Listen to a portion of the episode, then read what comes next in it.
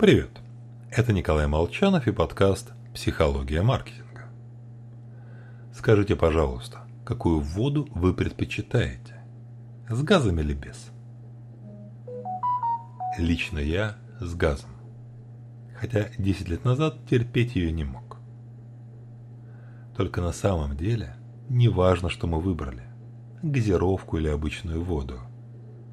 Главное, как замечает Сазерленд, мало кто скажет в ответ: «Вы знаете, а я люблю чай». Вопрос с ограниченными вариантами ответа – хитрая техника создания иллюзии выбора. Более того, подталкивающая нас к определенному поведению.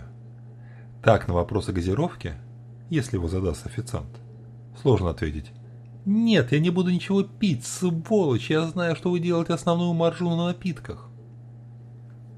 Можно даже не заморачиваться, придумывая варианты ответа, а просто предложить то, на что смотрит клиент, просто в большем количестве.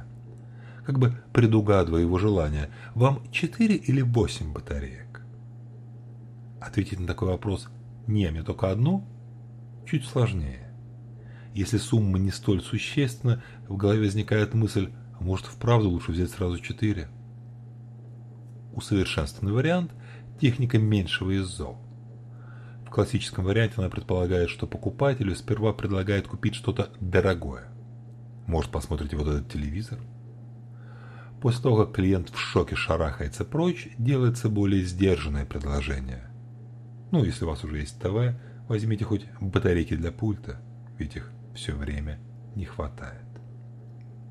Аккуратнее. Проверяйте, не ловит ли вас на технику меньшего из зол. С вами был Николай Молчанов и подкаст «Психология маркетинга».